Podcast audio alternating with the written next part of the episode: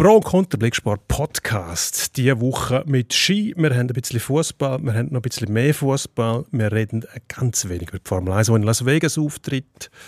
Und über Eishockey bis gerade. Pro und Contra. Der Sportpodcast auf blick.ch. Knaller haben wir ein paar. Dramatischer geht es eigentlich nicht mehr. Mit dem Emanuel Gysi Völlig unbeeindruckt von allem, was da auf ihn niederprasselt. und dem Dino Kessler. Ist ja hilfreich, wenn man einen hat, der noch ein bisschen etwas erklären kann. Pro und Contra. Blicksport Podcast. Pro und Contra, das sind wir mit dem Stefan Roth. Unregelmäßig regelmäßiger Gast, Vertreter von Emanuel Gysi, wo man erratet wieder einmal in der Ferien ist, und mit mir, Dino Kessler. Stefan, du bist ja quasi ähm, zur Orakel von der Sportredaktion. Du weißt eigentlich über alles sehr gut Bescheid. Es wird gemunkelt, dass du sogar beim Fußball mehr weißt als sonst die gesamte Fußballredaktion. Ich weiß nicht, ob das. Also du kommst schon sehr gut aus überall. Ski weiß ich nicht. Bist du auch ein Ski-Experte? Oh, Experten sicher nicht, nein. Das, das wäre gelogen. Aber du weißt Bescheid. Also ich habe auch schon Ski geschaut und äh, habe, habe auch meine Präferenzen wie überall, wenn äh, jemand gewinnen und jemand verlieren ja. Wer hat deiner Meinung nach sollen gewinnen am letzten Wochenende in Zermatt bei äh, ja, natürlich der Nils Hintermann. den Nils Hintermann, unserer Zürcher, muss man sagen, unser, oder? also dein Zungenschlag. Für, ja, du bist zwar natürlich mittlerweile ein zugewanderter, assimilierter Zürcher, oder? Ich sehe mich als Zürcher mittlerweile. Ich fast in jedem Stadtteil gewohnt von dem, äh, von dem wunderbaren Ecken. Also nicht an jedem, aber schon fast überall. Darum darf ich auch von mir sagen, ich bin, ich bin gern Zürcher und ich bin Zürcher. Ähm, Weißt du genug grosse Schnurren, um ein richtiger Zürcher zu sein? Es wird behauptet, ja, zum Teil. Ich habe grosse. Vielleicht- Ich weiß es nicht. Muss man, muss man viel reden, um sich da können... Ich glaube, es ist nicht nur ein Vielfalt. Das, kann, das kann man ja dann den Kollegen aus, aus, aus anderen Regionen überlassen, die jetzt in der Ferien sind, oder? Das viel reden, aber Ja. ja. Also ich habe es schon erlebt, ich fahre ja auch Auto. Nicht sehr häufig, muss ich sagen, weil ich, ja, in der Stadt brauche ich das Auto nicht. Aber wenn ich mal wo hingehe, zum Beispiel ähm, go Golf spielen, ähm, ist ja dann meistens warm. Und schön habe ich die Fenster offen, ist mir also auch schon vorgekommen, dass ähm, irgendjemand dann rausgerufen hat, du scheiß Zürcher. ja, gut, Worauf ja. ich ganz stolz hast du- rumgeschaut habe. Denkt dann, ah ja. Eben, du bist ja unseren Zuhörern sonst eher als Velofahrer bekannt. Wie sind die letzten Erfahrungen bei diesen eher unschönen Verhältnissen? Ja, ich muss sagen, ich mache recht schnell Fortschritt, das merkt man. Also Beinmuskulatur, Gelenke und alles gewöhnt sich recht schnell an die, an die Anforderungen vom Velofahren. Es tut einem sehr gut, muss ich sagen. Wobei, das Aufwärtsfahren finde ich schon recht mühsam. Also es geht furchtbar im Bein, man ist schnell in der Säure drin und dann merkt man, dass man noch nicht... Also ja, wenn man dann die Velofahrer sieht, bei der Tour de France jeweils, Mont Ventoux, Alpe d'Huez und so weiter, der Anstieg. Aber es ist klar, dass die Muskeln zulegen und alles. Aber äh, was ist mit dem Hinterteil? Tut es immer noch weh? Ähm, gut, man kann sich schützen. Es gibt die spezifischen Velohosen, die ähm, nicht bei allen gleich beliebt sind. Es ist aber ein Kleidungsstück, wo man, ähm, ja, man schämt sich fast ein bisschen dafür. Wobei man geht ja Velo fahren und nicht, äh, also ich kann nicht Velo fahren durch die Stadt, sondern irgendwo hin ins Gelände, dass ich mit diesen Velohosen nachher absteigen Lustig sind auch die Klickschuhe, mit denen, mit denen rumlaufst. Sieht sehr blöd aus zum Teil. Die Es tönt auch blöd. So ein bisschen steif sind und noch so Aufsätze haben. Ähm, sieht auch lustig aus, wenn zwei Velofahrer mit Klickschuhen gegeneinander boxen zum Beispiel. dann äh, haben sie noch Däumen in den Füßen stehen. Und, Ich glaube, da können wir anfangen, TV-Recht verkaufen. Ich glaube, das wird gut. lustig, lustig. Gut, Velofahren haben wir heute nicht im Angebot, aber ich würde sagen, ja, das, was eigentlich unser Hauptthema war in den letzten Tagen, die Phantomabfahrten in Zermatt. Ähm, jetzt hat man seit gefühlt drei Jahren gehört man von diesen von den, äh, Rennen in Zermatt, Matterhorn, sehr spektakulär, Start auf Schweizer Gebiet, Ziel in Italien, zuerst von den Plänen. Ähm, dort ist schon die Diskussion äh, worden. Man hat sich eigentlich darauf gefreut. Jetzt haben wir zwei Jahre hintereinander kein Rennen gehabt, weil ähm, entweder zu viel oder kein Schnee oder zu viel Wind oder ähm, das Wetter allgemein nicht gut, hat man noch erfahren. Selbst wenn es aufhören würde schneien, kann man nicht einfach auf die Piste, weil man die noch bearbeiten muss. Das ist dann schon etwas, wo die ähm, Zuschauer oder Interessierten, die nicht wirklich in, dem, in dieser Materie drin sind, vollkommen abschreckt. Also, dass man nicht einfach auf den Schnee kann fahren sondern dass man den Schnee noch muss bearbeiten tagelang, bis der hart genug ist. Ähm, Finde ich schon sehr seltsam, ehrlich gesagt. Aber das hat dich eher belustigt, oder? Das ganze, sagen wir mal, Tamtam. Ja gut, es ist, es ist irgendwie, es geht fast eine Schadenfreude rein, wenn man das zugibt. Ähm, eigentlich ist es ja schade, Also ja. die Leute haben, haben sich so Mühe gegeben. Aber ja, mir ist das einfach zermatt, das ist so Nobel, Nobelort. Die haben ja sonst schon genug Leute. Dann kommt der Skizirkus noch. Ähm, sehr geschätzte Kollege Marcel W. Perren hat mir dann gesagt, zu meiner Verdutzung, wenn er von Zermatt aus in den Zielraum geht, braucht er, glaube ich, bis er mal dort ist, wo das Rennen stattfindet, muss er noch anderthalb Stunden reisen. Also das ist ja wahnsinnig. Das ist von Zürich auf ähm, weiter, das ist fast bis San Bernardino oder so. Du bist eigentlich schon vor Ort, du musst nachher noch so eine Reise machen, bis dann tatsächlich... Das Also du, du bist halt 4000 vor Meter den Bergen und gehst in die Berge hinein auf, Ja. hinteren, oder? Aber ja. Also ich finde es traurig, dass das, äh, ich meine, da haben sich Leute, äh, wir haben vorher von deinem Hinterteil geredet, da haben sich viele Leute ihre Hinteren aufgerissen in den letzten Wochen, um das viele herzubringen und dann, äh, ja, dann kommt es so, die Fahrer hätten das gerne mal wissen, wie das dort ist. Ja, ich finde es traurig eigentlich, auch für die Zuschauer, die irgendwie am Morgen irgendwie aufgestanden sind und dachten, ja, heute schaue ich jetzt das Rennen, haben schon irgendwie Bombschips gekauft, wie Nicole van den Broek, ihre Mutter, wenn ich das richtig verstanden habe, oder sonst etwas zum Knabbern. Leute, die wirklich darauf hinfiebern, auf die Rennen, oder? Und Nico van der Broek, Mitarbeiterin von uns zwei im Hockeyrösser, für die, die nicht Pardon, ja. Hockey interessiert sind. Auch bei uns auf der Sportredaktion.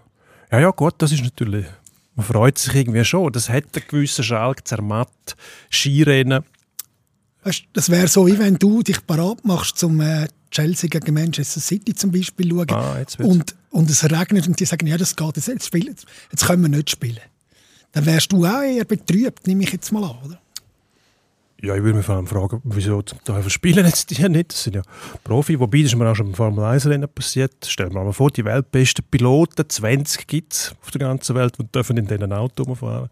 Aber kaum regnet es ein bisschen, können sie nicht mehr fahren, weil es nicht mehr sicher ist. Ja, darum schaue ich ja zu, weil es eventuell nicht mehr sicher ist. Weil ich ja sehe, wie die, also da müssen wir uns nichts vormachen, auf dem Ski gibt es einen Haufen, die einfach in der Hoffnung schauen, dass irgendeiner in so ein äh, Fangnetz wickelt möglichst heftige, ja, gehört dazu. Also, da- das ist die Sensationsgier, die die Leute haben. Wieso gehen die Leute go, go Football schauen, Hockey, es geht schnell, es klopft und tätscht. Machen sie. Aber Gleich will man halt nachher nicht den Vorwurf hören, man hat nicht genug für die Sicherheit genug Ja, ja, gemacht. Das ist so wie bei den Halsschützen im Eishockey, wo wir ja auch schon darüber geredet haben. Oder? Also es ist, man will ja dann gleich Halsschütze- gewisse Ma äh, Maß an Sicherheit können herbringen. Zumindest will man sich nachher keinen Vorwurf machen. Oder? Jetzt habe ich dazu noch eine Frage, die mir letztens in so einem Halbschlaf eingefallen ist. Ähm, wieso legen die Autofahrer, also normale Autofahrer, nicht Rennfahrer, kein Helm an zum Autofahren? Das ist Also Tramfahrer. Tramfahrer haben ja Helm an, die sind ja angeschnallt und weiss ich nicht was. Ähm, fahren ein bisschen schneller, aber nicht immer. Aber die Haufen Todesfälle und schwere Verletzungen, auch im privaten Straßenverkehr durch Kopfverletzungen. Da fragt man sich, wieso leitet man im Auto keinen Helm an? Wäre wahrscheinlich der Hausfrau nicht zuzumuten, wegen der Fritten. Vielleicht, oder? Also, das mache ich sicher nicht. Geht's noch? Das Gleiche bei den Töffli gsi, oder? Töffli. Ähm, die Töffli-Bewegung war eigentlich herrlich. Gewesen. Quasi vom Planet gewischt, wo es geheißen hat, jetzt müssen wir einen Helm anlegen.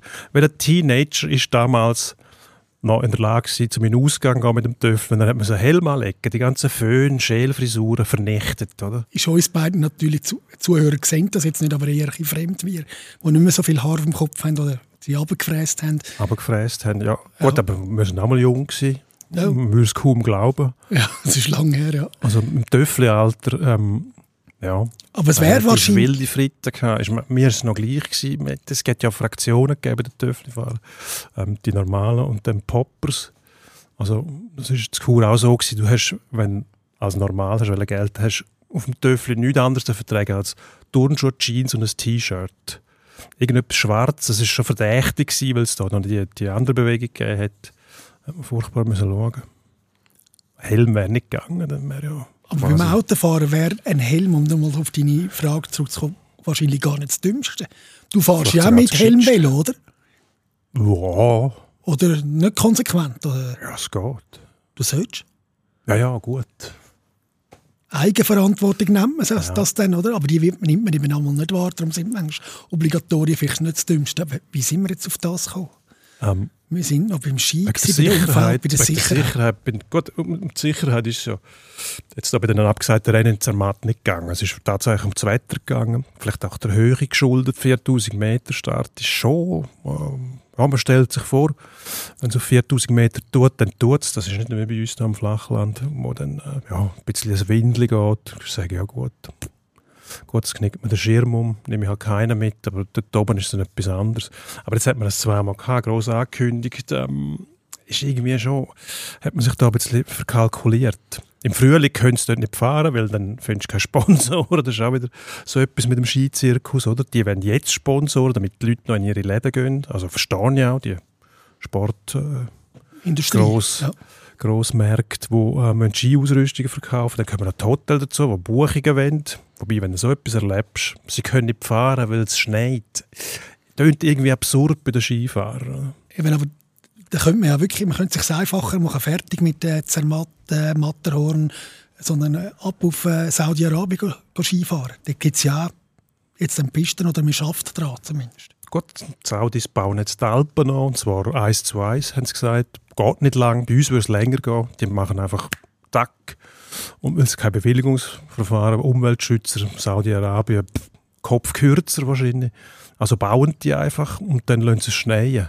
Oder sie bauen Hallen. Und nehmen jetzt auch noch das Matterhorn mit, praktischerweise. Da bauen sie noch, gehört sie zu den? Alpen, noch Teufelspitzen, auch Castor, Pollux, alle. Wir sind mitsamt dem Mont Blanc bauen sie das noch. Genfersee weiss ich nicht, wird wahrscheinlich schwierig dort. Aber Jütliberg nicht, für, wo, dann nehmen sie uns Zürcher nicht weg, oder? Ja, gut, sie der Walliser und den Italiener das Matterhorn nicht, sie bauen es einfach nach. Vielleicht ein bisschen höher noch, weil man muss ja besser sein als die anderen. Aber ähm, wann gibt es Skiplan für Ski-WM oder irgendetwas? 2029? Asienspiele sind es, glaube ich, dann Asienspiel. dort äh, in Saudi-Arabien, Asien-Winterspiel, wenn ich es richtig im Kopf habe. Ja. Aber würde es dich stören, wenn jetzt der Weltcuprennen in Saudi-Arabien gestartet würde werden, wo es dann auch keine störende Witterungsverhältnisse hat, sondern einfach alles bestellt ist und parat ist und gekühlt ist und Nein. das würde ich nicht stören. Oder? Mittlerweile nicht mehr. Am Anfang hatte ich auch den Reflex, gehabt, dass ich ja, humanitär und Menschenrechte, und das ist das Gleiche. Ähm, Gibt es noch andere Gründe, ähm, wo man sich Sorgen machen könnte? Ähm, ja, sagen wir, Menschenrechte im weitesten Sinn stimmt dort nicht alles, muss man sagen. Gleichzeitig, ähm, wieso soll ausgerechnet Sportler sollen den moralischen Kompass haben? Wenn es um Saudi-Arabien geht, während sämtliche Staaten, die ich kenne, kennen nicht alle, Gut, Österreicher vielleicht nicht, aber die Österreicher haben auch Herbert Prohaska, der Fußball kommentiert, darum können wir die nicht vergleichen mit allem anderen. Aber sämtliche Staaten machen Geschäft mit Saudi-Arabien. Zum Teil gehören eigentlich die Staaten schon Saudi-Arabien. Sie wissen es einfach noch nicht, weil alle wichtigen Firmen es aufgekauft. Politiker tanzen den Lobbyisten nach der Pfeife. Also, müssen wir uns nicht vormachen. Aber die Sportler, die sollen es nicht machen. Das, finde ich, ist eine arge Doppelmoral, die mich ein bisschen stört. Darum pfeife ich da nicht mehr mit in dem Konzert und sagen einfach, also wenn wir das dürfen, dürfen die das auch. Unsere Politiker machen Geschäft mit denen, muss offensichtlich sein, wir brauchen das Öl, es ist so, wie es ist. Also, ja, können sie nichts dafür, wir auch nicht, aber ungerecht verteilt. Also wieso soll man sich dann im Sport denen nicht auch annähern? Es gibt ja die kulturelle Diskussion, das geht nicht, das geht nicht, aber ja, also aus ihrer Sicht haben wir ja auch eine Kultur, die nicht funktioniert. Also, Vielleicht muss man das ein bisschen in, in, in Relationen setzen. Also wir Westeuropäer haben das Gefühl, wir haben die Wahrheit für uns beachtet und nur was wir machen, ist richtig. Sehe ich auch so, wenn es um, um äh, unsere Kultur geht, wo äh, uns erlaubt, gewaltfrei zu leben, zum Beispiel säkular zu leben, also nicht die Bibel oder der Koran bestimmen unser Leben und unsere Gesetze, sondern eben Kultur und Demokratie und die Justiz vor allem. Sie machen das nicht. Ist das besser oder schlechter aus unserer Sicht schon, aber aus ihrer Sicht ist es eben richtig, wie sie, wie sie das machen. Ähm, Im Sport sagt man immer, soll nicht politisch sein, ist auch Quatsch. Das ist schon lange verpolitisiert bis, bis an die Wurzeln, aber, aber ich muss sagen, soll man sich jetzt da jedes Mal aufregen, es geht nicht. Immer der gleiche Effekt. Bei China hat man es gesagt, bei Russland hat man es gesagt, ähm, Weltmeisterschaften. Ähm, bei Brasilien hat man es aus anderen Gründen gesagt, dort hat man Weltmeisterschaft Fußball und Olympische Spiele gehabt. Es ist zweimal das Gleiche passiert. Sie haben die ganze Gegend verbaut, Natur ähm, ähm, zerstört und äh, Korruption alimentiert. Korruption alimentiert. Eben zum Beispiel die, die Athletendörfer baut auf dem Grund und Boden von äh, ehemaligen Favela. Ähm, Besitzer vielleicht, weiß ich nicht, aber die enteignet, rausgeschmissen und ähm, nachher irgendwelche Großkonzerne, die dort die, die, die Apartmentkomplex gebaut haben, die nachher teuer verkauft worden sind. Also man sieht, das wird überall Schindluder getrieben. Also ob es wir dann machen oder die dort, finde ich, ist ein bisschen eine arge Doppelmoral. Also WM in Saudi-Arabien, Fußball-WM stört dich schon gar nicht mehr. Du findest äh, weitermachen, spielen, hopp. Das Einzige, was mich stört, ist, ähm, dass es muss wieder im Dezember stattfinden. Das ist für mich einfach kein guter Zeitpunkt, weil ich gerne im Sommer Fußball-WM schaue, wenn ich kann, äh, bei offenem Fenster auf dem, auf dem Sofa den ganzen Tag Fußball schauen. Gut, du könntest dann auch noch immer hingehen, wo du könntest, wo, wo, wo, wo der Dezember auch meteorologische Verhältnisse bietet, wo du als, als Fernsehschauender Fan das gut kannst verfolgen, obwohl es Dezember ist. Oder? Du könntest äh, auf die Kanarischen gehen oder so. Oder einfach in der Schweiz bleiben, da soll es auch bald so weit sein, dass man im Dezember ja. die Fenster offen. Man weiß es nicht, wie sich entwickelt.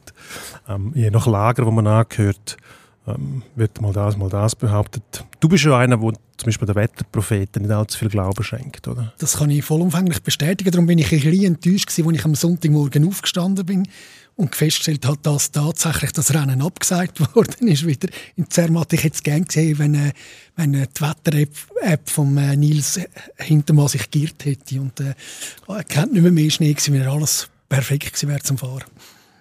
Also, also nur aus dem Grund schon groteskerweise kaum ist das Rennen abgesagt gewesen, strahlend blauer Himmel dort oben. Da hat man gedacht, oh, jetzt können sie doch fahren. Nein, können sie aber nicht, weil man muss ja Pisten können bearbeiten. Das braucht es, glaube so wie ich es gehört eine klare Nacht. Dann müssen Pisten abhärten, damit, wobei die machen das auch mit Chemikalien. Also, oder dürfen sie das nicht mehr? Ah, keine Ahnung. Auf jeden Fall gelingt es nicht. Und das finde ich schwierig zu verstehen für jemanden, der nicht, nicht wirklich vom Fach ist, wenn es um den Skizirkus geht. Dass man nicht einfach kann schneien lassen dann gehen wir auf den Schnee fahren, wie man das früher sieht. Ich mag mich erinnern, Ingmar Stenmark, Piero Gross, Slalom jeweils. Um jedes Tor um eine halbe Bobbahn, also Kurven, mit so Steilwandkurven, weil sie den Schnee abgefahren haben. Geht heute nicht mehr, weil alles so pickelhart ist siehst eigentlich fast keine Spuren mehr. Gut, nach dem Fahren Nummer 85 siehst du ein bisschen Spuren, aber das gibt es meistens noch bei einer WM, oder? Wo dann mit der Nummer 85 noch der Mexikaner kommt, mehr quer als geradeaus. Ja. Dort sieht man es dann. Eben, aber dass man nicht kann einfach auf den Schnee fahren kann, ist doch schon äh, irgendwie auch fragwürdig. Ja, man ist halt, äh, man ist halt so dermaßen professionalisiert in dem Sport, dass es nicht einfach so geht wie, wie mit dem äh, Gravelbike, oder, wo man einfach unter jeder Bedingung kann fahren kann. Ah, da wäre der Seitenhieb auf mein Velo. Ja, gut, ist registriert. Ähm, wie wäre es denn, wenn man zurück würde zu den alten Latten, weg von den taillierten Ski, zurück zu den alten Latten, wo man überall fahren kann? Warum sollte man das machen? Du meinst, damit man bei jedem, Verhältnis kann möglichst langsam durchabbrettern ja. Erstens darum, zweitens, weil ich eine reaktionäre Kraft bin und gerne die Vergangenheit schaue. Also mein Motto ist, früher war alles besser. Gewesen. Nein, das stimmt nicht. Das ist nicht dein Motto oder ist das nicht wahr? Nein. Wo es aber früher besser war, war bei der Fußballnazi. Ja, also gut, es kommt darauf an, wie weit man zurückschaut. Ja, ja man muss nicht allzu weit zurückschauen. Eben, aber so eine holprige Qualifikation wie jetzt für die EM, da stecken wir mit drin, darf ich schnell sagen. Wir nehmen am Dienstag Nachmittag auf. Ähm, Morgen Abend, aus jetziger Sicht, also am Mittwochabend, spielt Fußball-Nazi gegen Israel. Im äh, Vorort, wo ich den Namen nicht merken von Budapest in Ungarn. Oder? Genau. Und äh, die Faktenlage ist klar, man muss gewinnen, wenn man nicht noch zittern will. Also mit einem Sieg drei Punkte. Äh, morgen kann man alles klar machen. Dann ist man sieben Punkte vor Israel. Es bleiben zwei Spiele übrig nachher.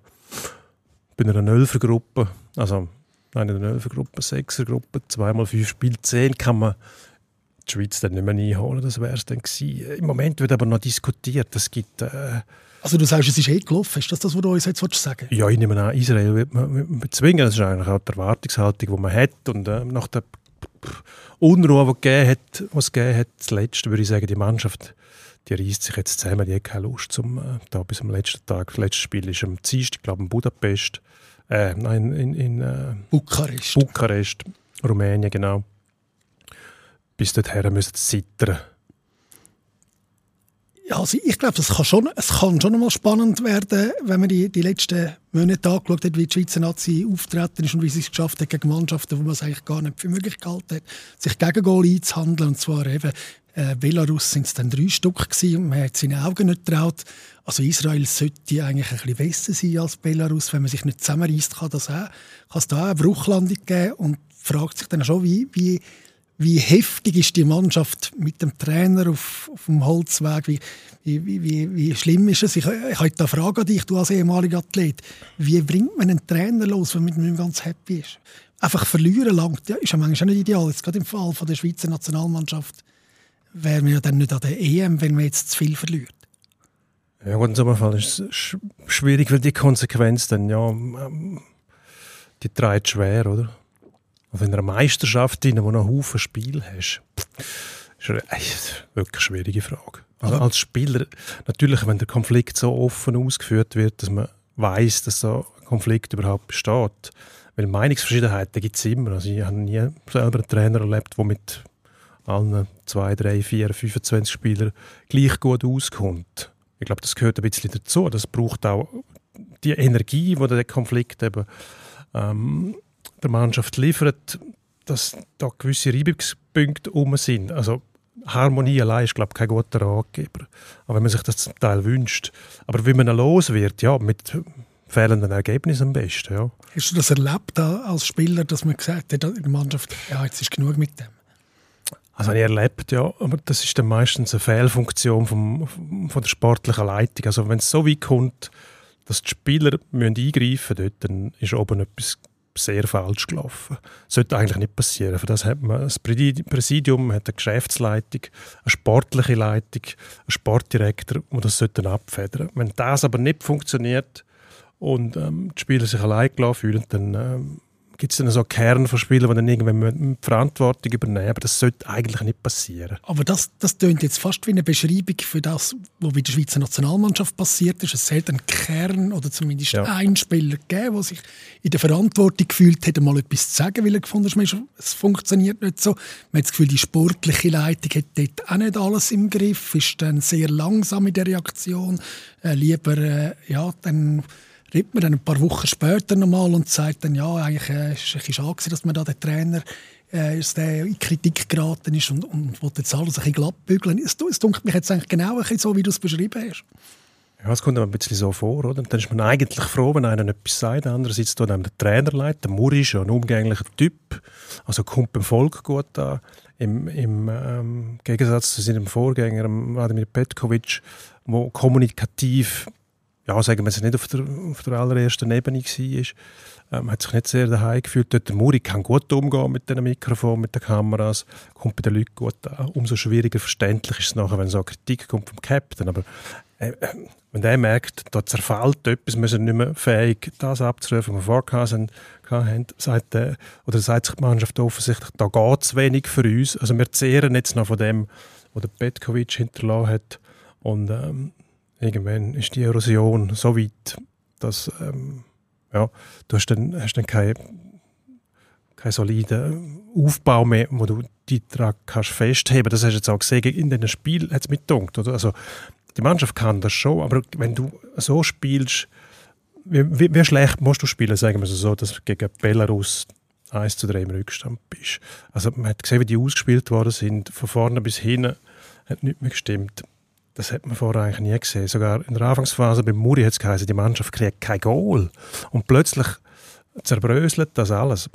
Dann muss irgendjemand eingreifen, wenn es von der sportlichen Leitung niemand merkt oder nicht das Gefühl hat, dass es seine Aufgabe ist, um den mal nachfragen dann muss es dann schlussendlich ein Spieler sagen. Und der Spieler wird nachher gescholten dafür, das haben wir auch erlebt, obwohl er eigentlich genau das macht, was er muss. Er muss seine Verantwortung übernehmen, vor allem ein Captain und hey, darauf hinweisen, was läuft da. Aber das ist nicht das einzige Problem, das man hat dort. Oder? Man hat noch eine Diskussion um den Goalie, hat man es gestartet, von mir aus gesehen, also da zwickt es dann in der Hirnrinde, finde ich. Also das ist völlig normal, dass man, wenn man einen Goalie hat wie der Jan Sommer und einen wie der Gregor Kobel, dass man irgendwann mal einfach die Frage stellt, ja, wen übernimmt denn der oder bleibt das so? Und ich glaube, so wie es der Muri jetzt gesagt hat, ist der Sommer Nummer eins, aber der Kobel darf auch mal spielen. Also ich finde das auch normal.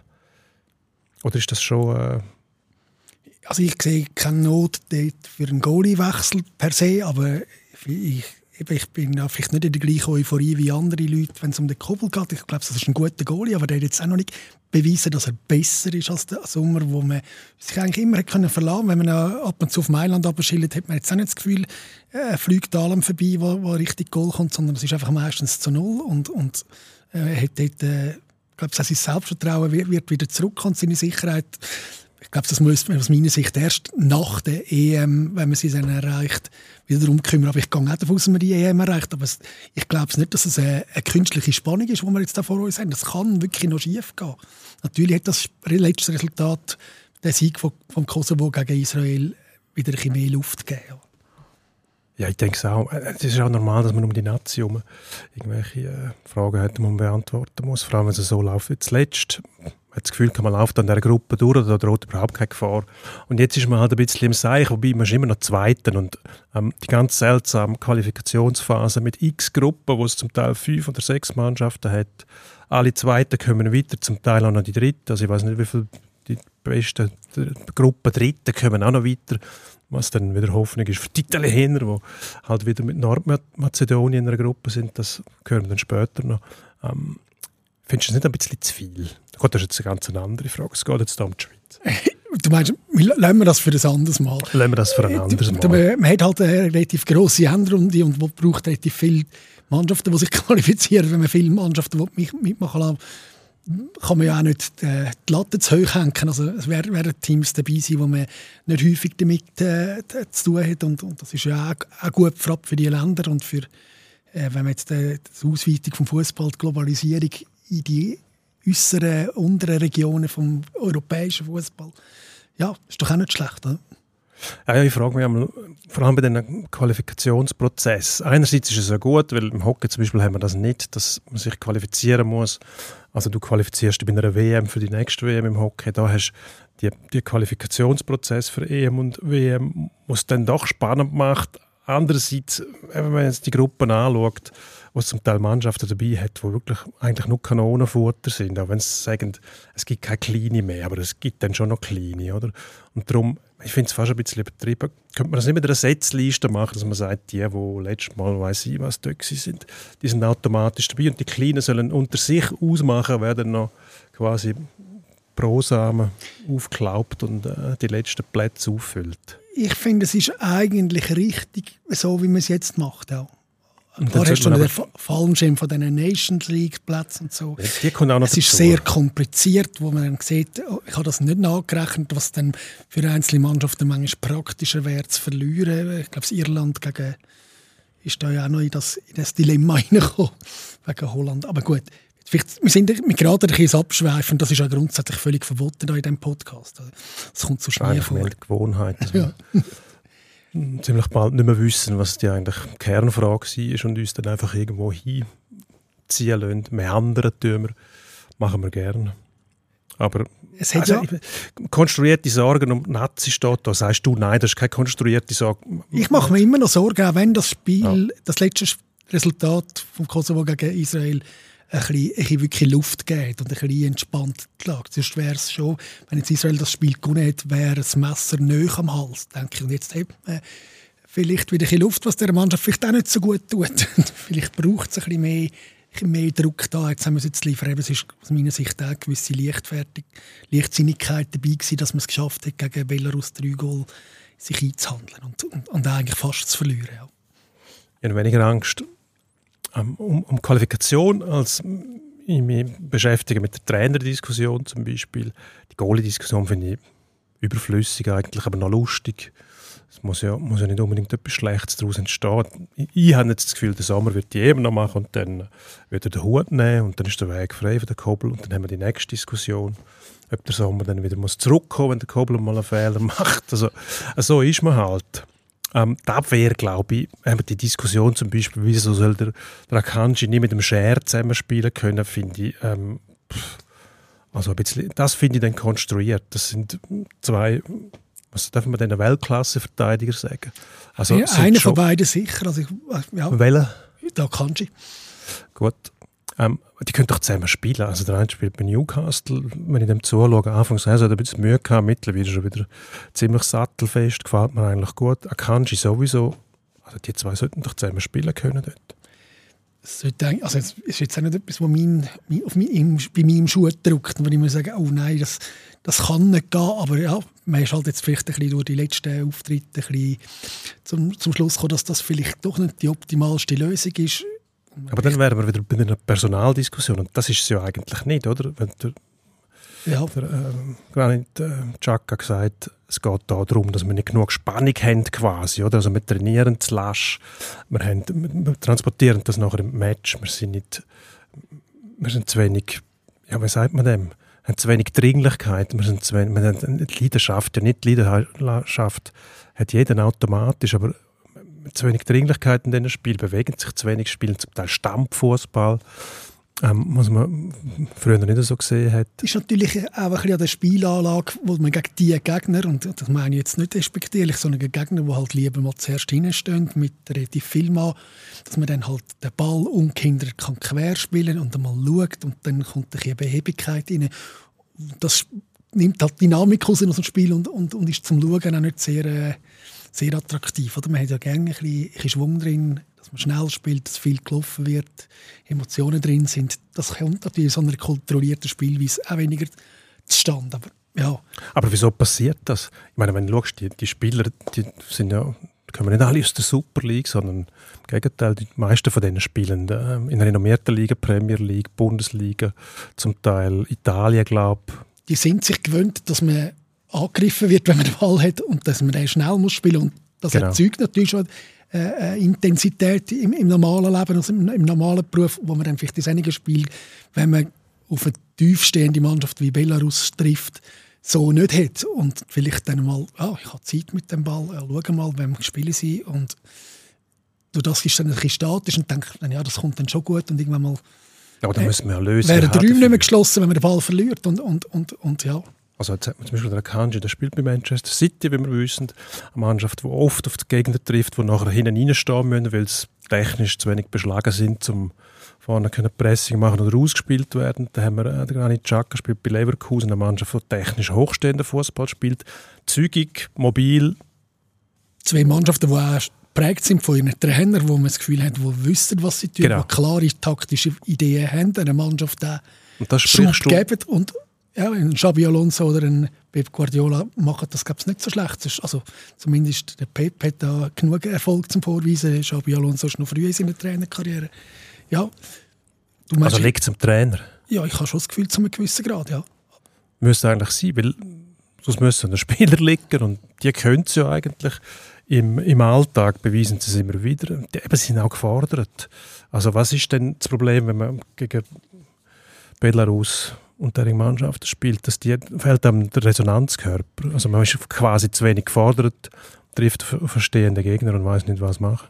ja, man weiß schon, was machen, man, ab- aber es funktioniert dann auch nicht immer gleich. Und, und eben, du die Intensität allein herzubringen, wenn zwei Mannschaften auf dem Platz stehen, dunkelt mich schwierig, oder? Also das wirst du als Spieler auch schon erlebt haben. Wenn der Gegner nicht, nicht so richtig präsent ist, dann nimmt man sich mehr Zeit. Und mehr Zeit nehmen kann ja manchmal auch nicht das Dümmste sein, aber es, es gibt dann halt das Bild ab, wo, wo, dass man behäbig ist und, und, und, und, und, der Speed-Vorteil und, und die Intensität, die man von der Qualität ja hat, weil eine technisch bessere Mannschaft kann das ja besser schnell spielen und gut spielen als eine weniger technisch gute Mannschaft, die dann den Ball halt vergumpert, wenn sie, sie schnell machen. Also das sollte eigentlich ein gutes Mittel sein, um Qualität aus, ausspielen, schnell spielen, dynamisch spielen. Eben, es tönt so einfach. Man ist eigentlich überlegen, man weiß es. Man sollte in der Gruppe durchspazieren und trotzdem ist man jetzt da gelandet. Ähm, vielleicht um das Thema abschließen, wenn man jetzt ähm, sich qualifiziert, was ich annehme, dann spielt man automatisch in dieser Endrunde mit dem Murat Yakin. Was passiert nachher? Es hängt dann vielleicht auch mit, wie man an der EM Endrunde ab, ab, äh, ausgeht. Nein, das ist nicht, nein, abschneiden ist. Ja, ablost, das klingt auch gut, aber das, das wäre das ist jetzt nicht das, was ich wollte sagen, aber es wäre eine von zwei Möglichkeiten oder vielleicht von drei Möglichkeiten. Entweder hat man ein super Turnier und putzt alles weg und am Schluss, nein, nein, also so weit wollen wir nicht gehen. Aber äh, ja, oder man spielt einfach durchschnittlich und so solo la, oder eben man lost ab. Also wenn man ablust der DM, dann glaube ich, würde sich die Frage gar nicht mehr so richtig stellen, ob jetzt der Murat Yakin der richtige Trainer für die Fußballnationalmannschaft wäre oder nicht. Schauen wir mal weiter. Die Frage stellt sich auch, ob der Patrick Fischer der richtige Trainer ist für die Hockey-Nazi. Da sagen wir eigentlich ja, aber nach dem letzten Erlebnis, Karjala Cup, wir erinnern, am letzten Wochenende drei Niederlagen gegen Finnland, Schweden und Tschechien. Ähm, zwei Matches ohne eigenes Goal.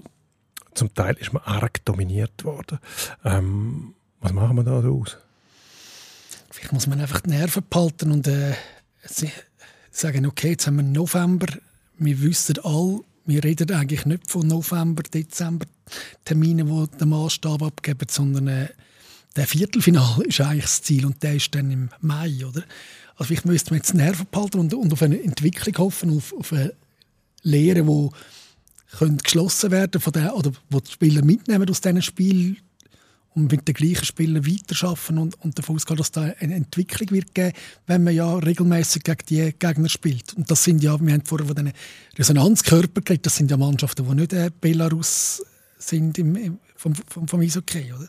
sondern es sind Top-Nationen mit gut ausgebildeten Spielern, die uns zeigen, was uns vielleicht, nicht nur vielleicht, was unseren Spielern zum Teil fehlt, äh, im, im, im, Behaupten von Böcken, im, im Schnellspielen, im Sofortabdrucken, im Kreieren.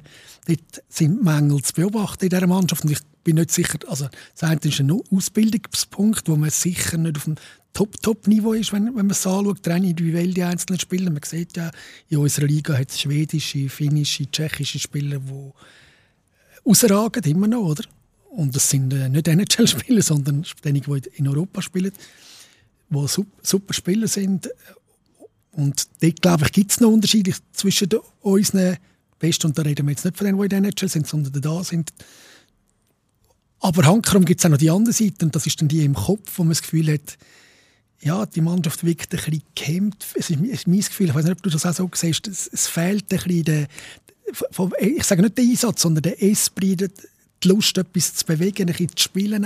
Manchmal, vielleicht, manchmal hat man sich, tut man sich zu fest darauf zu versteifen, effizienter zu werden und die Scheibe richtig Goal. Und ja, am Fernsehen hört man dann immer den Begriff von mir immer, ich hatte Kopfweh macht, reinwürgen.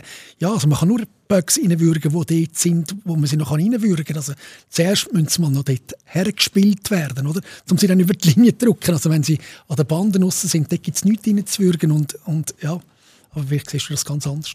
Als Anregung, und doch nicht als Kritik.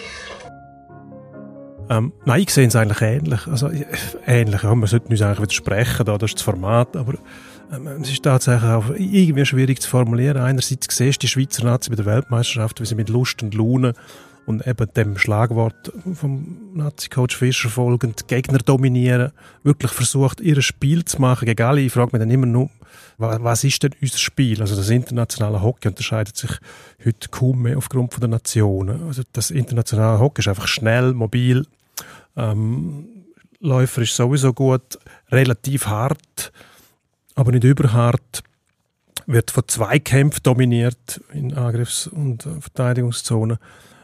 Unterschied, ja, kann man heute noch sagen, die Finnen spielen anders als die Schweden. Hm, ich glaube, wenn du die Liebling schwarz einfärben würdest du keinen Unterschied sehen. Darum, das Schweizer Spiel, das, das hat sich im internationalen Hockey angepasst bei den Weltmeisterschaften. Darum kann man dominant auftreten, weil man dann Lust und Laune hat von mir aus, weil man auch gute Spieler dabei hat, logischerweise, aber weil man auch das Selbstvertrauen ausspielt. Das hat mir jetzt gefehlt da an dem äh, Karriere Cup.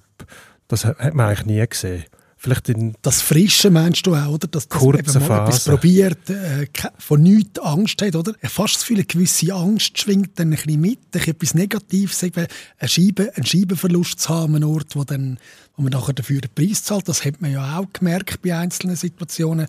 Wenn ein Fehler gemacht wird, klopft es nachher, oder? Dass, dass dort ein bisschen die Bereitschaft, ein bisschen zu spielen und, und etwas zu kreieren, vielleicht ein bisschen gefehlt hat, aber vielleicht sind wir jetzt auch schon ein bisschen zu negativ als Anregung, nicht als Kritik. Ausgelöst hat das eigentlich Patrick Fischer selber, der Nazi-Coach, mit dem Aufgebot auch. Früher hast du immer noch junge Spieler gehabt, ähm, Aspiranten. Du hast vorher eigentlich gewusst, das Aufgebot, da musst du keine seriöse Manöverkritik machen nachher, weil das ist tatsächlich ein Novemberaufgebot. Und wenn wir in der Vergangenheit umwühlen, dann sehen wir, wir können eigentlich aus dem Ergebnis vom November kaum mal auf das Ergebnis vom folgenden Mai schliessen. Also wenn man da einen Zusammenhang herstellen will, dann wird es ganz schwierig. Also man hat schon äh, Deutschland Cup gewonnen und ist dann nicht ins Viertelfinale gekommen. Andererseits hat man den Deutschland Cup auch schon gewonnen. Früher an dem Termin im November sind wir im Deutschland Cup und sind nachher in Halbfinale gekommen. Also man kann da keinen Zusammenhang herstellen. Jetzt machen wir das aber, weil das Aufgebot und die Aussagen vom Nazi-Coach auch dahingehend. Eben, wir wollen jetzt schon drauf schauen, wer Fehler macht. Und das erhöhte Druck und ist auch quasi auch eine, eine Übungsanforderung an die, an die Spiele, ja. um mit dem Druck besser klarzukommen, oder? Aber das haben sie jetzt überhaupt nicht können. Da. Das haben sie nicht können, aber sie müssen, sie müssen es irgendwie lernen, wenn man davon ausgeht, dass man mal ein Viertelfinal wieder weggewinnen und ja, das ist eigentlich die Messlatte. Mittlerweile ist die Messlatte nicht mehr für ein Viertelfinal sich an einer WM zu qualifizieren, sondern dann das Spiel zu gewinnen und die letzten ja. vier mindestens vorzustoßen oder vorzustoßen, nicht mindestens, sondern und dort um Medaillen können spielen. Das ist eine Drucksituation. Kann man die simulieren in einem gewissen Maß in diesen Turnieren? Jetzt da Karjala Cup im Tampere, als nächstes kommt dann das Heimturnier in Zürich äh, und dann geht man dann noch, glaube ich, auf, auf Schweden und dann auf Tschechien am Schluss noch. Ja, spielt dann immer gegen die gleichen Nationen, Schweden, Finnland, Tschechien, was ich im Prinzip auch noch ein bisschen schade finde, dass der dass der so eintönig ist, der, der, der europäische Hockeykalender, oder? Also, vielleicht hätte es jetzt auch Möglichkeiten gegeben, das zu variieren und, und nicht, dass die vier Grossen immer gegeneinander spielen und die anderen ausschliessen. Jetzt ist, ist man fast schon wieder gleich weit wie früher, wo man ständig gegen Slowakei und Belarus gespielt hat, bis man die, die, die Flaggen von diesen Ländern kaum mehr können sehen Im Moment hat man einfach noch den Eindruck, oh, das sind jetzt die Grossen, jetzt spielt man gegen die. Wobei, wer ist letztes ähm, Frühling Weltmeister geworden? Amerikaner, oder? Ist das wahr? Sind die nicht die Besten? Oder nein, sind die Kanadier gewesen. Kanadier sind es gewesen. Auf jeden Fall Nordamerikaner sind es gewesen. Also du, du willst, wir wissen beide nicht mehr, wer die Deutschen im Finale geschlagen hat. So ist es, oder? Ja, ich glaube so aus. Bronze ist an Lettland weiss, Wer es nicht, nicht war, sind die Russen, die sind gar nicht dabei gewesen. Ähm, was ich will sagen ist, die aktuell beste europäische Nation sind die Deutschen weil Weltmeister sind Kanadier oder von mir aus die Amerikaner, ist ja gleich. Und äh, weder Schweden, die Finnen noch die Tschechen. Also sind die Deutschen, und die spielen aber beim Deutschland Cup, zwar gegen Österreich, äh, die Slowakei und Dänemark, wären wir dort nicht gleich besser aufgehoben. Ich meine, die müsste man auch schlagen. Die Erwartungshaltung ist eigentlich genau die gleiche mittlerweile. Oder? Man hat das Gefühl, man kann jeden schlagen. Auch das finde ich eigentlich gut, das Thema.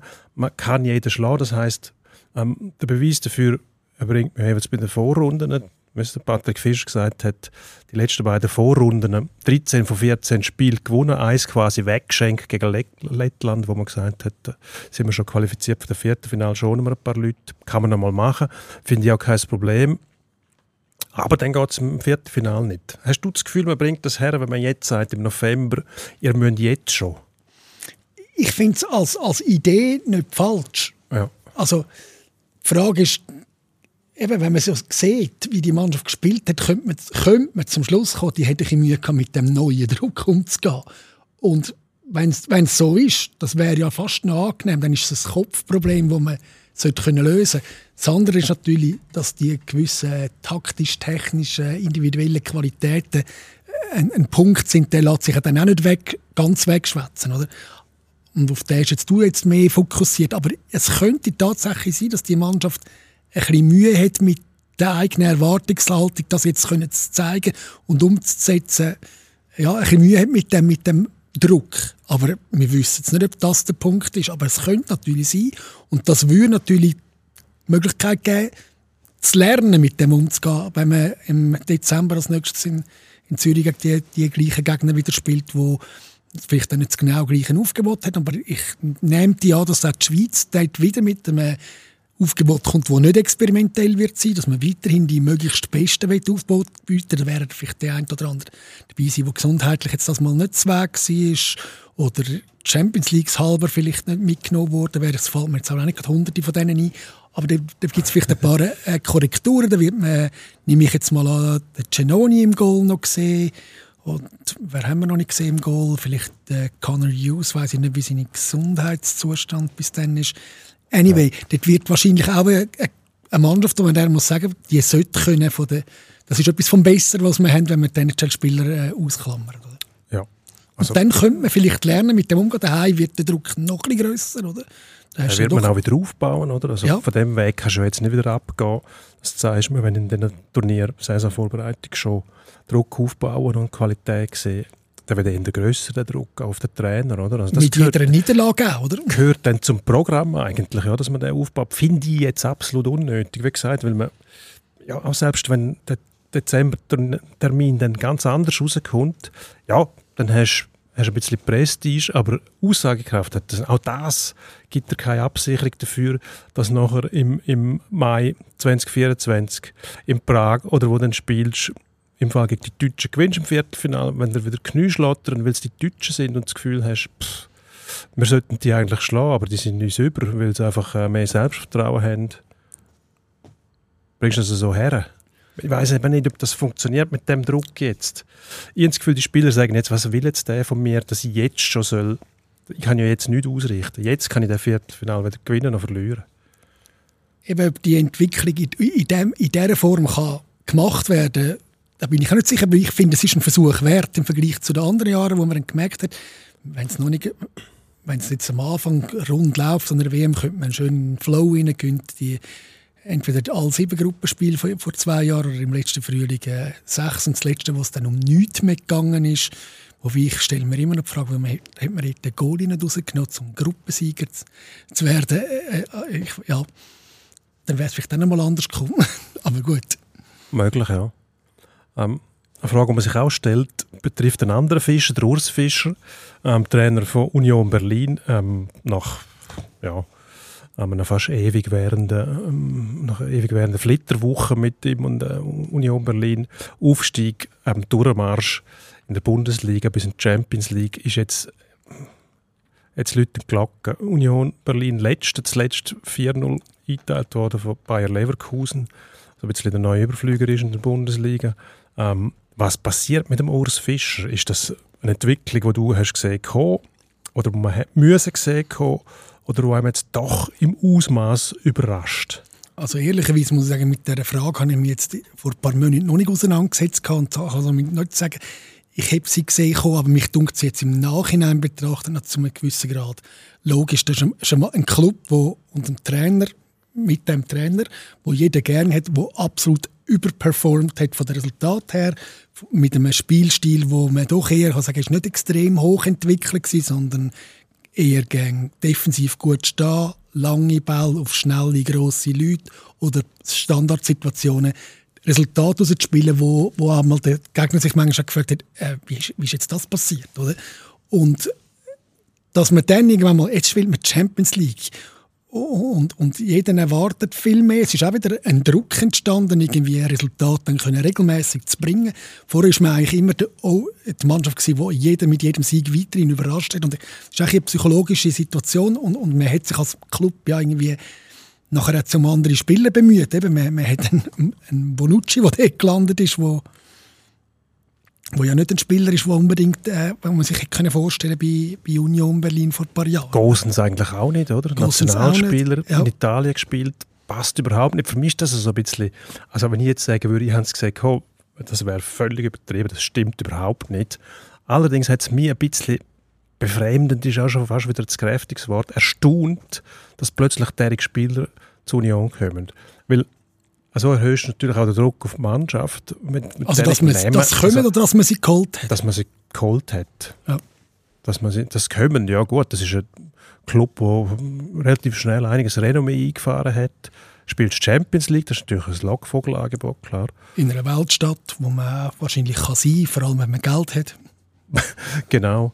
Ähm, Also passt eigentlich alles zusammen. Und gleichzeitig habe ich mich gefragt, wieso machen die nicht einfach so weiter, wie sie es gemacht haben und sagen dann ja noch, dann raten wir halt aus dieser Champions League raus nach der Gruppenphase, kein Problem. Aber wir verkaufen quasi unsere, unsere, äh, unsere DNA nicht. Und das ist also immer ein bisschen das Problem, wenn dann nachher, also es gibt Clubs, die meistens viel länger brauchen, um so einen Aufstieg vollführen. Also du steigst schon mal auf, dann kommst du vielleicht ins Mittelfeld und die sind quasi durchgesäckelt innerhalb von zwei, drei Jahren bis fast an die Spitzen rauf. Also mindestens mal bis auf die internationalen Plätze. Und wenn du dir dort selber nicht treu bleibst und plötzlich deine Ideen verändern willst mit dieser Zuzug, dann steigt einfach die Erwartungshaltung und irgendwann kannst du dann mit dem Fußball auch nichts mehr erreichen, als in der Champions League mit langen Bällen auf grosse Kerle führen. Oh, ja, gut, ja. Also der Punkt, was sie jetzt geholt haben, äh, le letzte Woche in, in Napoli, ist so zustande gekommen. Irgendwann mal, also man weiß Ja. nicht genau, was sich die Kollegen aus Neapel gedacht haben, wo sie ein 2-1-Konter im- äh, zugelassen haben, in, mit einer Führung im Rücken. Aber ja gut, der Trainer wird dort äh, schneller als der Urs Fischer, wenn er einen- den Preis dafür zahlt, wenn er nicht schon zahlt hat, inzwischen äh, Rudi Garcia. oder? Also, ja, ist ja eigentlich so gut wie weg. Also, ja. Dort haben sie aber den, den, den muss sich Napoli auch fragen, wie haben wir den Match nicht können gewinnen oder? Also es ist wieder fast schon im älteren Stil gewesen, ja, ein, ein super gefahrener Konter. Es hat dann noch ein, zwei andere von denen gegeben, weil sie natürlich Spieler haben, die eine gewisse Dynamik haben, wenn das Feld vorne rein ist. Aber wenn du halt in dieser Negativspirale rein bist und immer verlierst und dann musst du anrennen, das entspricht dann vielleicht eben schon nicht ganz ihrem, ihrem fußballerischen und psychologischen äh, Zustand. Ja. Ja. Aber eben jetzt im Vergleich zu der Schweizer Fußballnazi, wo man das Gefühl hat, dass dort die Spieler eventuell mit dem Trainer nicht so einverstanden sind, die Körpersprache und auch die Worte hört man, sieht man jetzt bei Union Berlin eigentlich nicht. Die Spieler, wenn man die Match angeschaut hat, alle Beobachter gesagt, ja eigentlich die Zahlen stimmen, da kann man alles vermessen. Ähm, der Eindruck stimmt eigentlich auch. Das ist nicht so, dass die nichts mehr machen auf dem Platz. Die haben nach wie vor dem, was ihre DNA anspricht, kämpferischen, rustikalen Fußball, ähm, zum Teil auch raffiniert mit einstudierten Standards, wo, wo funktionieren. Jetzt einfach nicht mehr so, dass da mal der Taucher kommt, ist völlig logisch. Man haltet an dem Urs Fischer fest. Also, wenn das nicht so wäre, dann hätte man schon lange entlassen. Also, das sind die branchenüblichen Mechanismen, deuten nicht auf so etwas hin. Da ist schon etwas Besonderes im Gang. Oder könnte es sein, dass man mit dem durchzieht und sagt, steigen wir halt ab? Also man wünschte sich vielleicht für den Urs Fischer, dass ihm bis zum bitteren, möglichen bitteren Ende ihm festgehalten wird. Aber ich kann mir dann schon nicht vorstellen, dass wenn, man, wenn der Abstiegsangst richtig real wird, dass man dann nicht sagt, man probiert noch mal etwas mit einem Trainerwechsel, um eine psychologische Blockade zu lösen, um ja, eine andere Stimme, um noch mal etwas zu verändern, wenn es nicht geht. Ja, ich könnte mir schon vorstellen, dass das dann gleich passiert mit, äh, mit Tränen und allem, weil das tut dann extrem weh, mit, wenn man dann jemanden, der dermaßen mittlerweile dort ver, äh, ver, verwurzelt ist in, in der, bei, bei diesen Eisernen. Ja. Ja. Ich, könnte, ich, könnte mir, ich könnte mir das schon vorstellen, dass man dann irgendwie den, den Move doch noch macht und sagt, jetzt kommt ein anderer und, und wir wollen nicht absteigen, weil ja, bei allen romantischen Vorstellungen, dass man, dass man dann halt einfach mit dem gleichen Trainer wieder absteigt, wo man vor Jahren aufgestiegen ist und in die Champions League höher gekommen ist. Ich weiß es nicht, ob man es nicht dann gleich müsste probieren mit jemand anderem. Vielleicht dann eben den Preis dafür zahlt, dass man den Trainer halt dann nicht mehr hat nachher, während man vielleicht sagen könnte, ja gut, gehört zu- dazu, das ist äh, das unternehmerische Risiko, das man hat im Sport, dass man mal absteigt. Ähm, also wenn, von dem, wenn viele nichts hören, also Sportmanager, die wollen Planungssicherheit, zwar Planungssicherheit möglichst weit oben, alles andere interessiert die nicht, aber da jetzt Union Berlin ist auch nicht, das ist nicht wie jeder Club Hertha zum Beispiel, der vermisst praktisch niemand, oder? Das ist jetzt gut Fans selbstverständlich, aber auch das, die Aussage von dem Club, das ganze Gebaren, ist etwas anderes als bei Union. Das würde einem, würde einem fast wehtun. Nicht nur von der Urs Fischer, sondern auch ein Club, der eigentlich sympathisch überkommt. Mir fast ein bisschen zu viel, das, alles ist Kult dort, oder? Ja. Alles ist Kult und äh, die Halbförsterei ist Kult, die Anzeigetafel ist Kult, die Fans sind Kult, ähm, DNA, alles ist Kult, finde ich ein bisschen übertrieben. Es ist immer einfach nur ein Club. Es ist ein Romantisieren natürlich von ist dem. mehr, es ist kein Club, ist grösser als ein Club. Es ist nichts mehr, es ist immer noch ein Club. Ähm, aber gleich, die haben einfach zusammengepasst, der Fischer und, und Union. Also sie passen zusammen, sagen wir so. Ja. Die Resultate stimmen im Moment nicht, aber ich bin gespannt, wie lange das die durchheben auf dem letzten Platz, ohne dass ähm, darüber ein Reflex ein- eintritt. Sie sind natürlich jetzt auch wieder auf einen Gegner getroffen, wo, ja, wo im Moment schambar gut ist. Also Leverkusen spielt, das macht kein Durcheinander. oder? Leverkusen ist der letzte Gegner gewesen, wo sie keinen kein Zappel gemacht haben. Und ja, das wäre anderen vielleicht an dem Tag auch so gegangen. Sie brauchen vielleicht äh, ja, wieder Erfolgserlebnis und Leverkusen ist vielleicht der falsche Ort gewesen, um sich das zu holen. Aber was ist denn richtig? Also, wenn, wenn du im Loch bist, sind eigentlich alle vor dir. Das Letzte, alle sind vor dir. Gleichzeitig musst du gegen jeden gewinnen, aber wenn das könntest, wärst du nicht Letzte. Also musst du irgendwie psychologisch etwas zurechtlegen, was funktioniert. Bist du dann besser aufgestellt gegen einen, wo du eigentlich auch so schlagen müsstest, wenn du weiter oben bist, oder gegen Favorit wie Bayern München oder jetzt eben Leverkusen. Und sagst, ja, da haben wir eh nichts zu verlieren. Dann wirst du aber 4-0 eingeteilt und hast keinen Stich. Ja. Das tut dann fast noch Also mehr psychologisch wäre das natürlich schon ein guter Moment eigentlich gegen so einen Gegner, wenn du dann halt hinten bist und die, die ihre Qualität ausspielen, ist dann halt, merkst du, vielleicht heute ist doch nicht der Tag. Oder? Also ich sage, die, so leid tut, die Blutung muss irgendwann gestoppt werden. In den nächsten zwei, möglicherweise drei Spielen nachher. Also nicht nicht mehr bis zur Winterpause warten und dann nochmal über Bücher und hoffen, äh, nochmal, es ist ja immer eine Pause, wo man noch etwas aufbauen kann. Was machst du denn als. Union Berlin? Gehst du dann noch grössere Namen holen nachher, weil du das Gefühl hast, jetzt müssen wir noch Verstärkungsspieler haben? Oder gibst du sie ab? Ich habe das Gefühl, das wäre eher die richtige Maßnahme, die grossen Namen. Trennst dich wieder von denen, besinnst dich wieder auf deine Ideen an und ähm, hoffst, dass es wieder gut kommt. Also ich glaube eigentlich, das kommt wieder gut. Also du sagst, es kommt gut, ohne dass der Fischer muss gehen. Ja, Und die retten sich dann irgendwie noch. aber wenn es nicht gut kommt, dann wird der Fischer müssen gehen.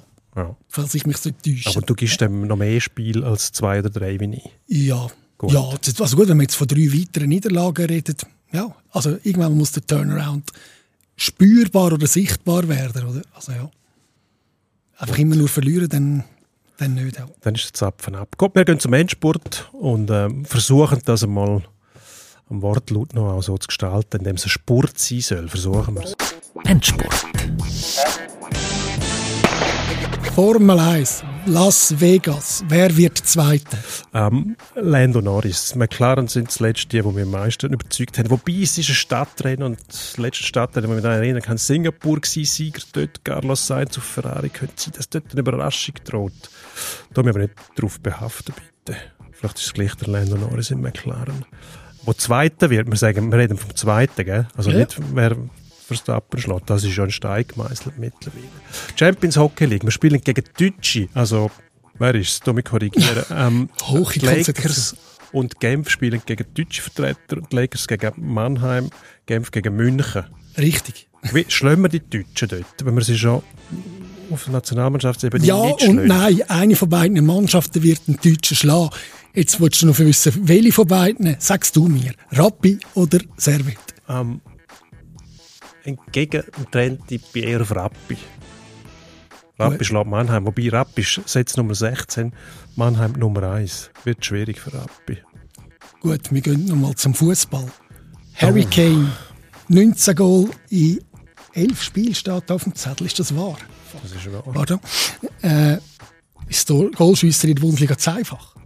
Sieht fast so aus. Ähm, Girassi, Zweiter, ist ein paar Spiele verletzt gewesen, hat auch schon 15 Goal. Der hat, glaube wie viel hat der gefehlt? Zwei oder drei Matches. Ja, So etwas, der muss 15 Goal haben, irgendwie acht oder neun Spiele.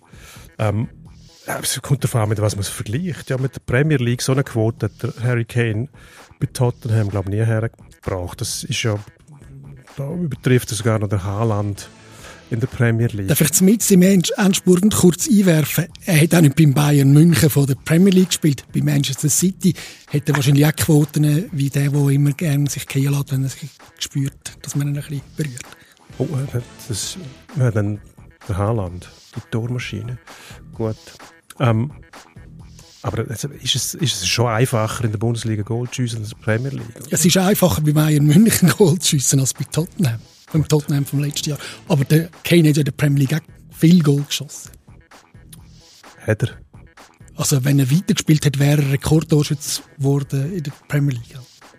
Also der Erling Haaland ist jetzt, glaube ich, bei 49 Goal in 47 Spielen, oder wie viel? Ja, In der Premier League. 49 Goal. Wenn er 50 schafft, ähm, hat er das schneller gemacht als der, was bis jetzt am schnellsten gemacht hat, der Andy Cole. Ja. genau.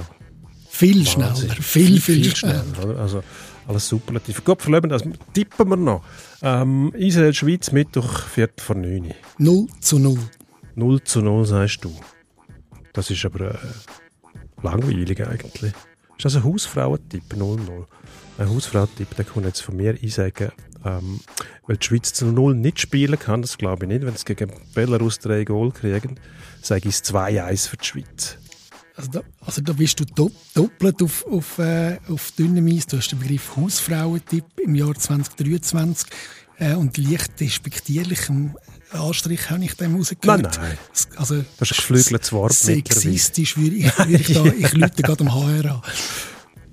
Ja, gut. Aber das ist 2-1 gleich. ähm, Italien spielt wieder gegen Nordmazedonien. Ja. Die werden doch nicht öppen, oder? Ah, das ist unglaublich. Wieso, erstens mal die Frage, läuft da, wird da etwas verschoben im Hintergrund, dass die immer gegen Nordmazedonien spielen müssen? Also es ist jetzt auch nicht so, dass sie dutzendfach gegen Nordmazedonien gespielt Ja, haben. Sie aber haben in, Gefühl, in sie spielen Playoffs für die WM gespielt und sind dann dort gescheitert. Ja. Darum erinnern sich halt die Kollegen von Nordmazedonien. Ja. Also die Italiener müssen jetzt die nächsten beiden Spiele, sind momentan auf Rang 3 in dieser Gruppe. Ähm, Mit einem Spiel weniger, oder? Oder nicht? ja, ja, gut, aber die Spiele müssen zuerst gewinnen. Eben Nordmazedonien am Freitag und nachher kommt, glaube ich, die Ukraine dann. Also, die werden schon nicht, oder? Also, das wäre unvorstellbar, wenn sie jetzt das nächste Turnier auch noch verpassen würden. Die WM haben sie verpasst als Europameister. Jetzt wären sie eigentlich wieder am Zug. Das wäre so typisch italienisch, oder? Qualifizieren sich mit Ach und Krach und nachher. Also wir können es jetzt sagen. Italien wird wieder Europameister. Wegen diesen Wettskandalen sind ja meistens auch zeitgleich gewesen mit grossen Erfolgen. Gutes Schlusswort. Das behalten wir im Auge. Italien wieder Europameister. Unterschrieben. Bis nächstes Mal. Schatz, Pro und Konter.